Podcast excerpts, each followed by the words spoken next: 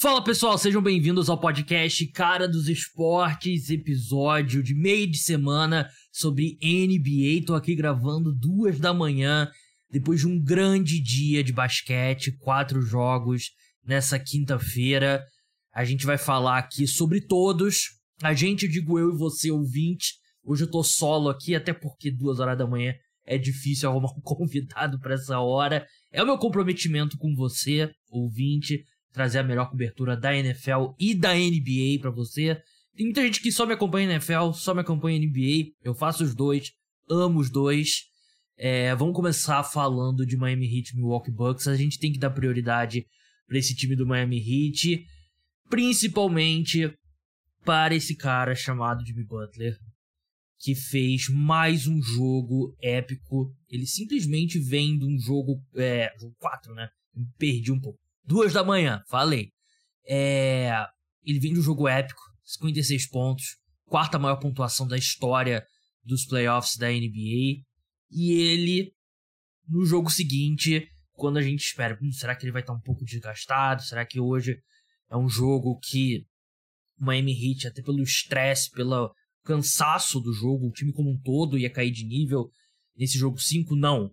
Jimmy Butler faz 42 pontos, jogou 46 minutos, o jogo foi para prorrogação e o Miami Heat venceu por 128 a 126 depois de uma cesta absurda do Jimmy Butler para empatar a partida no, no, tempo regulamentar.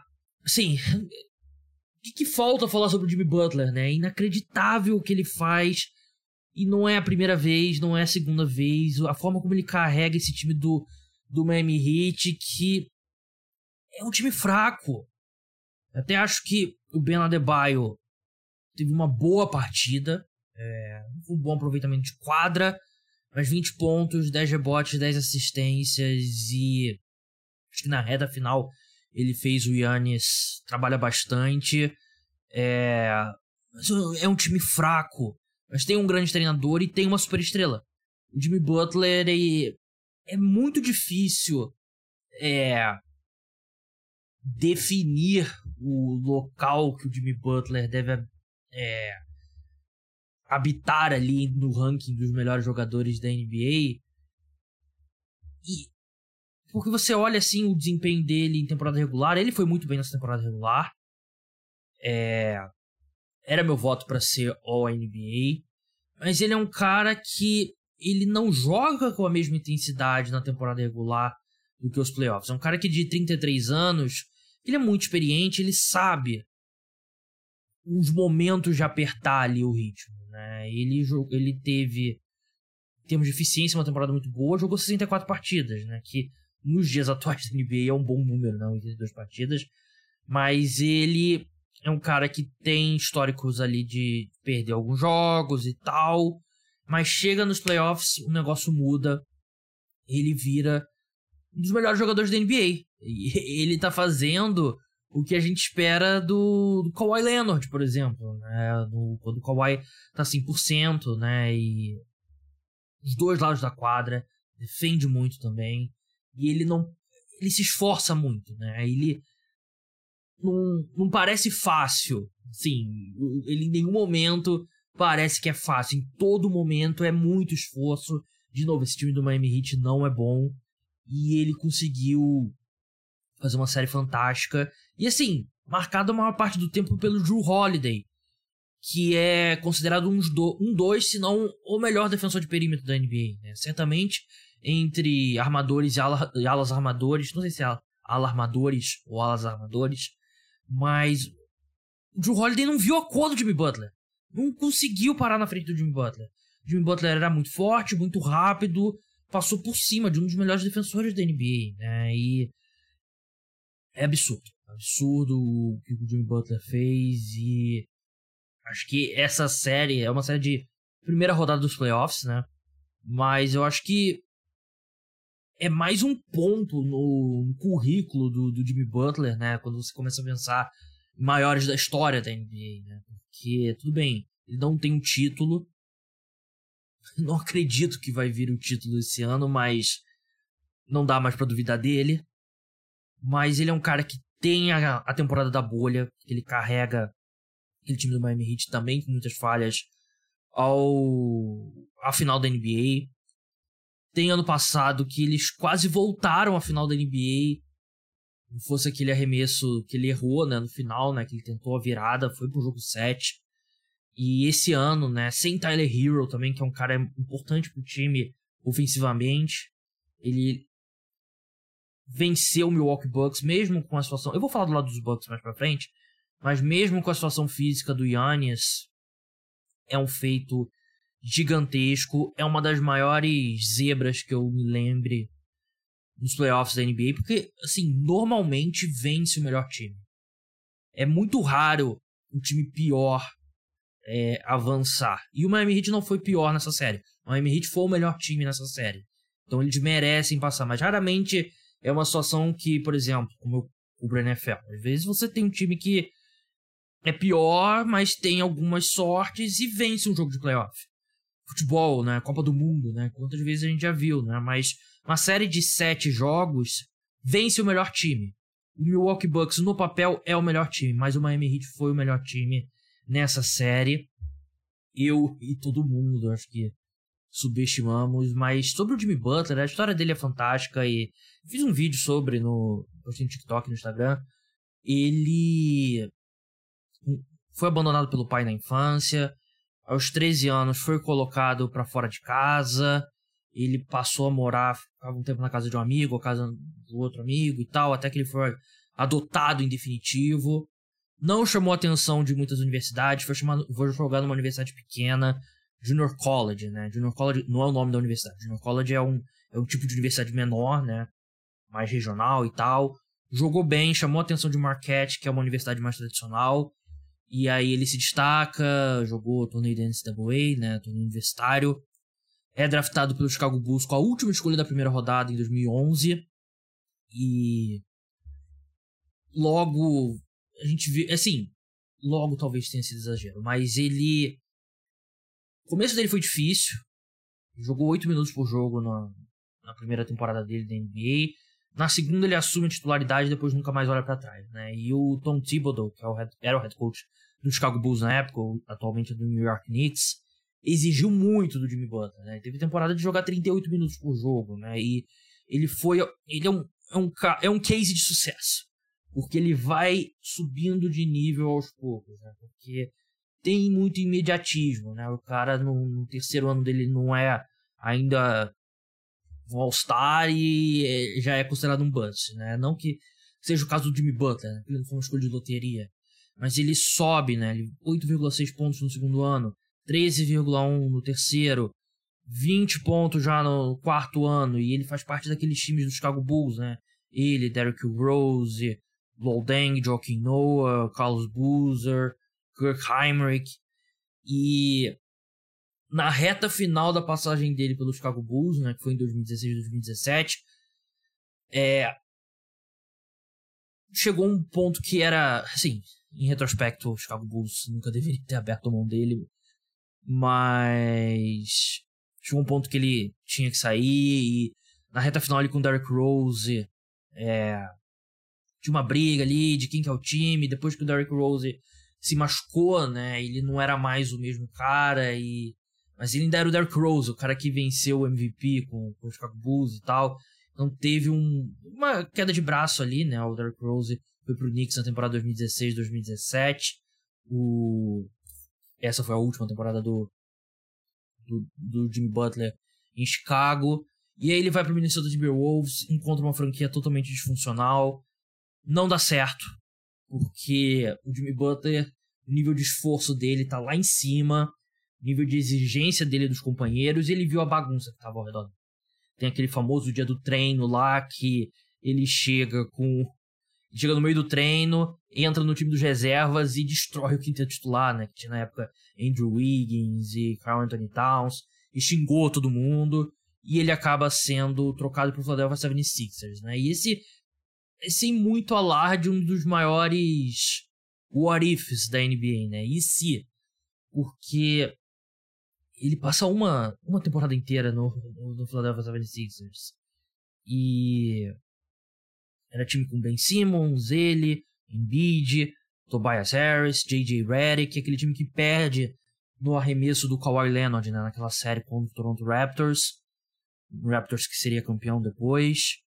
E ele deixa o Philadelphia 76ers, vai pro Miami Heat, né? E ali, eu acho que tem muita revisão histórica sobre o que aconteceu, porque o próprio Jimmy Butler, né, já falou em jogo, né, contra o 76ers, ah, vocês preferiram o Tobias Harris a mim, né? E também tem tudo o que aconteceu com o Ben Simmons e tal.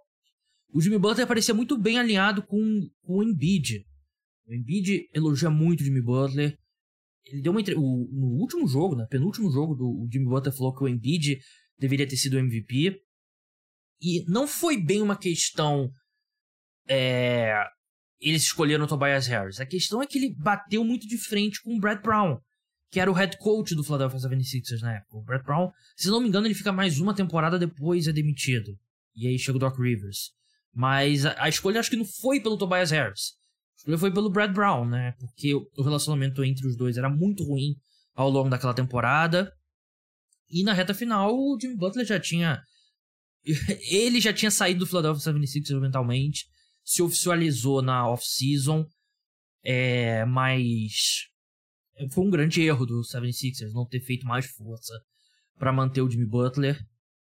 Se era escolha entre Brad Brown e Jimmy Butler, Brad Brown que já tinha. Esse time já estava estagnado até antes do Jimmy, do Jimmy Butler chegar, né? Então, foi um grande erro. Você pensa que poderia ter sido, né? Jimmy Butler e, e Embiid, né? E eu acho que a personalidade do, do Jimmy Butler ia fazer com que o Ben Simmons deixasse o time até mais cedo, né? Porque ele não, ele não ia se adaptar, né? A gente viu o que aconteceu no Minnesota Timberwolves. Mas, é, o torcedor do 76ers é, é difícil ver o Jimmy Butler jogando bem. Méritos pro Spolster também, né? Que é o head coach do Miami Heat. Ele se tornou. Eu vi um pouco antes da gente. Da, eu fico falando da gente, né? Mas antes, eu e você. Antes de eu começar a gravar aqui o podcast. Que ele foi o quinto. Se tornou o quinto ou sexto maior. O quinto ou sexto treinador com mais vitórias nos playoffs da NBA. Claro que ele, ele pega a era do, do, Big, do Big Tree, né? Do Miami Heat, né? LeBron, Dwayne Wade e Chris Bosh, né, que ajuda e tal, ele teve bons times nas mãos, mas é um grande treinador também. O mesmo não pode ser dito sobre Mike Budenholzer, né, o head coach do Milwaukee Bucks.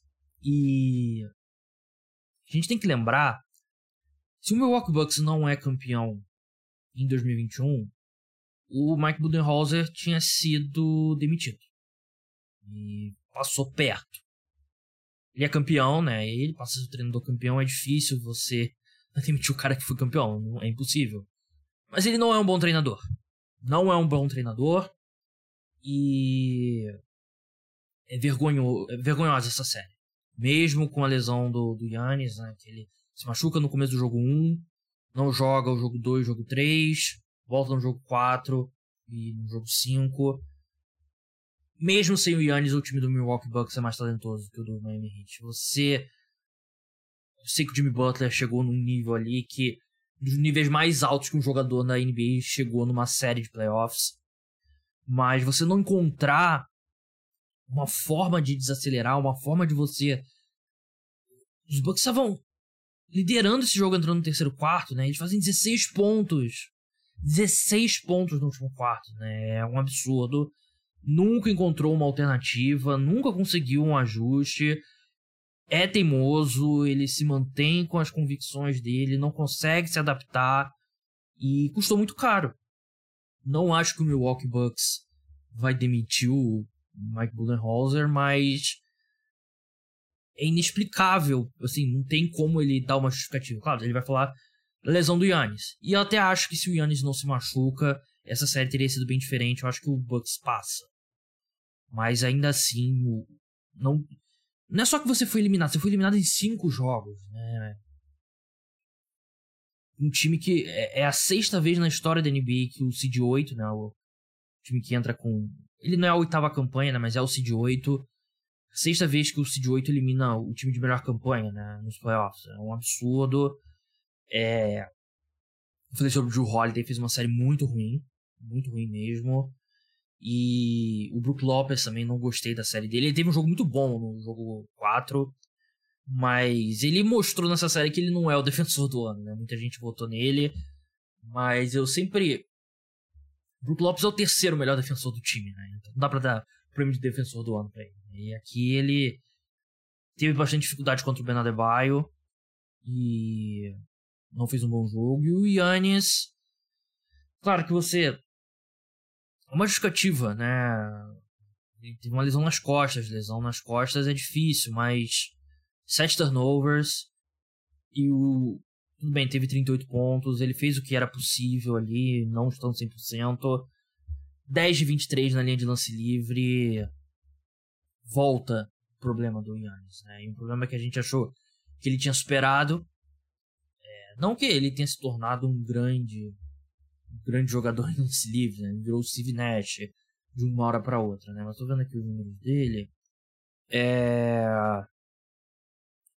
72,2% na, na última temporada, 64,5%, né? Que não são bons números, mas a questão é que nos playoffs, mesmo nos playoffs quando o Milwaukee Bucks foi campeão, ele caiu muito, né? E voltou a ter problemas de lance livre. E o Miami Heat claramente estava satisfeito em mandar ele para a linha de lance livre. E mérito pro Yannis, né? De não parar de atacar, né? Em nenhum momento, né? Porque se ele começa a entrar na cabeça dele, atrapalha não só o lance livre, mas tudo do jogo dele. Mas é realmente bem vergonhoso pro, pro Milwaukee Bucks. Muitos méritos do Miami Heat, principalmente do, do Jimmy Butler, que, assim, uma das melhores séries que eu já vi um jogador fazer na, na história da NBA. Miami Heat avança e vai enfrentar o New York Knicks, uma série que eu não previ e ninguém previu também. Eu não tô sozinho, a maioria das pessoas apostou que o Knicks ia avançar, apostou que o Milwaukee Bucks ia avançar. E falando em, em treinadores que foram mal, JB Bickerstaff, head coach do Cleveland Cavaliers, fez uma série muito ruim.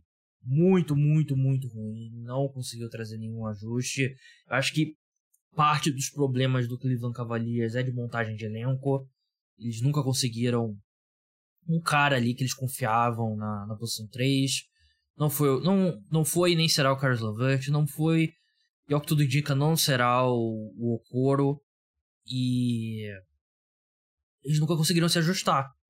Nunca conseguiram, né? E até um ponto que o Ricardo Stabolito Jr. do Jumper, que volta e meia participa aqui do podcast, ele citou no Twitter, o New York Knicks venceu a maior parte dos confrontos contra o Não lembro o número exato, mas teve vantagem contra o Cleveland Cavaliers na temporada regular, né? E se mostrou novamente esse problema, né? O Evan Mobley e o Jared Allen, eles combinaram aqui, eu tô fazendo a conta, 75 minutos nesse jogo, tiveram 10 pontos.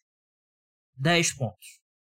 Um time que joga com torres gêmeas, entre aspas, né? O Evan Mobley, que é um power forward mais antigo, né? Um power forward maior e tal. Eu até acho que o futuro, o Evan Mobley, a melhor versão dele vai ser como pivô time que joga com esse cara e o Jared Allen não tava nem remotamente pronto para o desafio físico que é enfrentar o New York Knicks. Os Knicks atropelaram o Cleveland Cavaliers no no garrafão, 48 a 30 nos rebotes nesse nessa quinta-feira.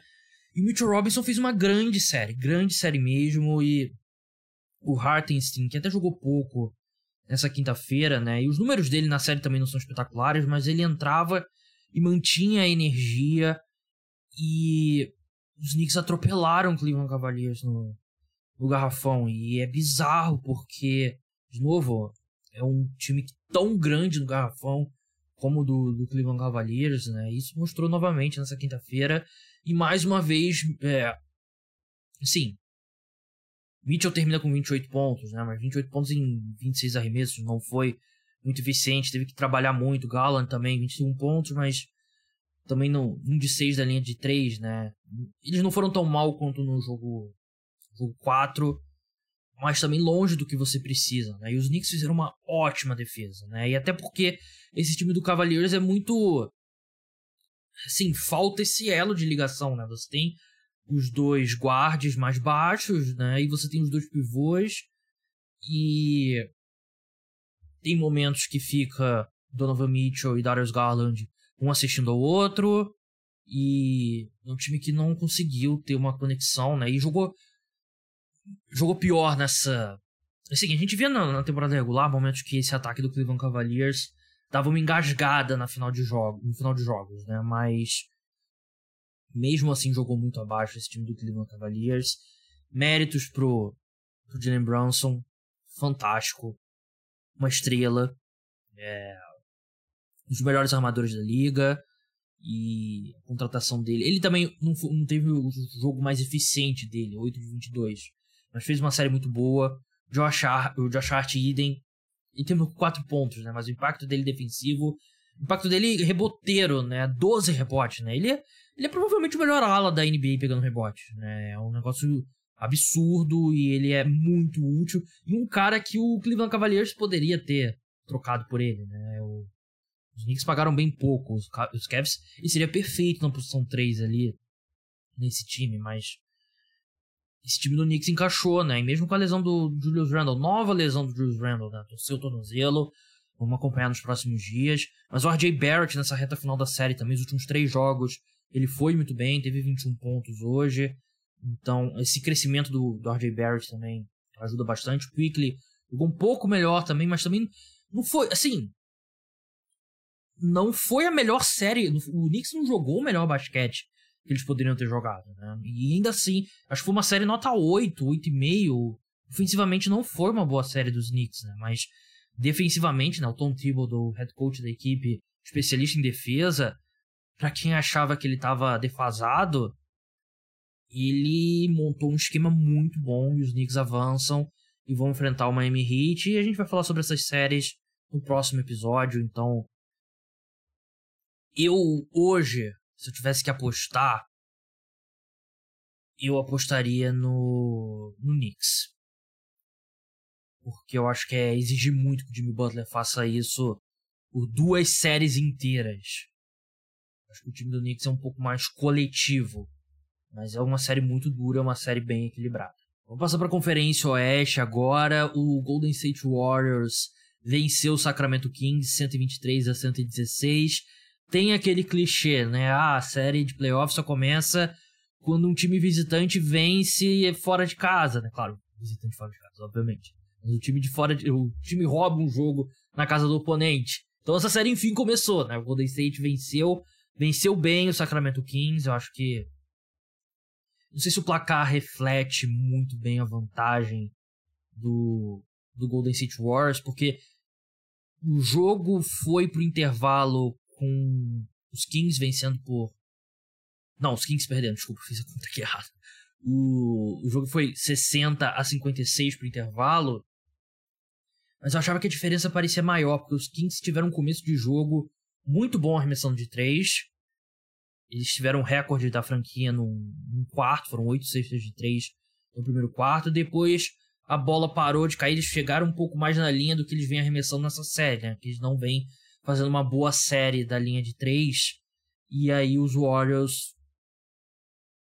Assim, eles nunca abriram muita vantagem, mas eu senti que os Warriors também conseguiram controlar o jogo. Né? O Clay Thompson fez um primeiro tempo muito bom, o segundo tempo caiu um pouco. Eu achei que a defesa dos Kings teve o pior jogo da série. Pior jogo mesmo. O jogo 3, é, o jogo 3 que Warriors dominou. Eu achei que a defesa de perímetro do, do Sacramento Kings foi muito mal e erros básicos, por exemplo, você ir por baixo, né? Quando você tem bloqueio, né? O screen.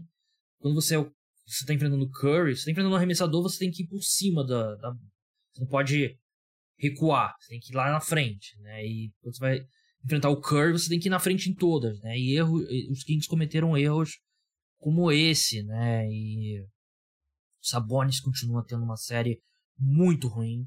Ele teve 21 pontos, 10 rebotes e tal. Acho que quem ver o, o box score e não viu o jogo vai ter uma impressão errada. Né? Teve muito dos Kings chamando jogadas para tentar envolver o Sabonis, para ver se ele engatava e ele não tá nem perto do jogador que ele foi na temporada regular. Defensivamente ele é explorado pelo pelos Warriors, ele não é um grande defensor, mas assim, o Warriors está confortável em defender ele com o Looney, defender ele com o Higgins, deixa o Draymond, começou mais uma vez no banco do jogo, mais livre. A gente viu, por exemplo, na reta final, o Draymond marcando o Darren Fox, fazendo um ótimo trabalho, porque o Sabonis não pune o, os Warriors no garrafão, né? Não obriga eles trazerem o melhor defensor deles pro garrafão para marcar o Sabonis.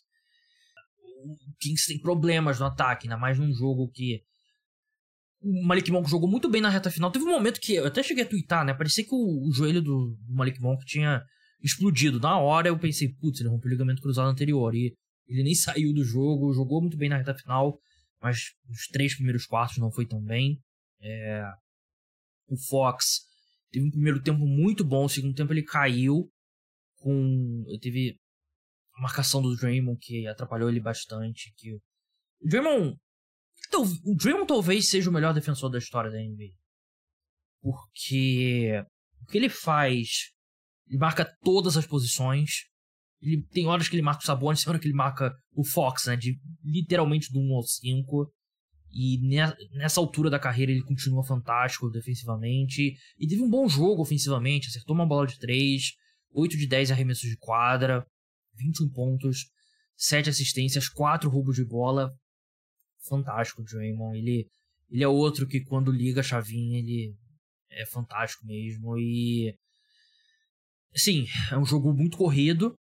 E os Kings foram o primeiro time que piscou, né? O primeiro time que não conseguiu com, confirmar o serviço. E agora os Warriors podem fechar esse jogo no jogo 6 em Golden State, que a gente sabe que esse time é muito forte em casa. É, tô vendo aqui no calendário quando que é esse jogo, eu acho que é sexta-feira. É sexta-feira. É... Eu não vou dizer o horário porque eu não sei se esse horário tá aqui no horário de Brasília. Com medo de. Eu acho que tá. Eu acho que é 9 horas da noite. Mas fica de olho, por favor. Não perca esse jogo por minha culpa. É. É uma pressão pro Sacramento Kings e o Warriors. Eu falei isso, né? Eu, eu, eu tava bem pessimista depois do jogo 2. Mas eu fiz essa ressalva, né? O Warriors é um time que já viu no passado eles demorando a se encontrar numa série. Mas é um time muito experiente e se encontrou agora, né? Essa questão do. O Draymond vindo do banco, né? Ele. Ele é um pouco mais livre, né? E a gente viu menos tempo ele e o Looney. Pode...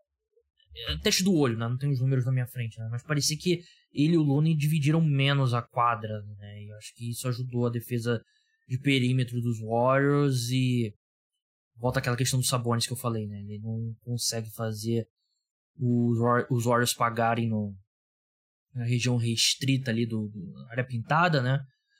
O Kevin Huerter continua tendo uma série muito ruim também, né? E o jogo 6 é a hora da gente ver o Malik Monk nessa partida. Eu sei que o Kevin Huerter ele começa a partida, mas jogou 16 minutos, né? Mas não sei se a gente vai ver muito, a gente, acho que a gente vai ver menos ainda do do Kevin Huerter no no jogo 6. Vamos encerrar com Lakers e Grizzlies, né? Antes lembrar que o parceiro de apostas aqui do podcast Cara dos Esportes é o Bodog. Se você quiser apostar num desses, um desses jogos e for maior de 18 anos, crie sua conta utilizando meu link que tá na descrição, ajuda bastante. O podcast, você pode se tornar apoiador também, o link também tá na descrição. Você tem acesso a conteúdos extras e ajuda a manter o podcast Cara dos Esportes no ar. É, se você veio do do, do TikTok, do, do Instagram, muita gente conhecendo meu trabalho por lá. Não deixa de seguir o feed aqui no Spotify, se inscrever no canal no YouTube se você estiver escutando por lá, Apple Podcast, Google Podcast. Se inscreve lá, liga a notificação para você saber quando tiver episódio novo do, do podcast. Espalha com os amigos, são formas diferentes, né? O vídeo eu faço alguma coisa mais mais superficial, né? um pouco mais dinâmica. Aqui no podcast Normalmente com convidados eu posso debater mais hoje, por conta do horário eu tô aqui solo, mas bota lá no teu grupo de, de basquete se você curtiu o programa, deixa cinco estrelas, ajuda bastante o podcast a crescer. Já tô há alguns anos com podcast de NFL e NBA, então espero que você esteja gostando. Para encerrar, Lakers e Grizzlies, os Grizzlies estenderam a, a série. Lakers desperdiçaram a chance de é, fechar né, o, seria importante demais para esse time do Lakers não se alongar, porque a gente tá vendo. O LeBron tá cansado. O LeBron não tá fazendo. Ele fez um jogo. O jogo 5 foi muito bom. Ele, ele não tá pontuando bem. Isso, nenhum jogo ele pontuou de forma eficiente. Mas a gente viu ele teve 20 rebotes no jogo 4 e teve 7 assistências e teve um turnover e tal. Controlou mais o jogo, mas ele não tá arremessando bem nessa série. Eu acho que é alarmante a quantidade de vezes que ele tá arremessando de 3, né? Ele tem arremessado 7.2 e convertido 1.2, que é o pior dos mundos, né? Mas ele não tá atacando tanto a cesta, né? Ele, eu acho que ele queria ver ele um pouco mais perto da cesta. Ele ele teve aquele ápice de energia ali no começo do último jogo, né, com toda a questão do Dylan Brooks. Mas é um cara que também tá lidando com uma lesão no pé, uma lesão séria, ele tem, tem 38 anos. O LeBron tá muito mal, né? Ele admitiu depois do jogo que tá muito mal. Até achei que o Darvin Hand devia ter tirado ele antes do jogo, porque o jogo já tava bem decidido. E. Mas vamos ver em Los Angeles, né? Em casa, com a energia da, da torcida.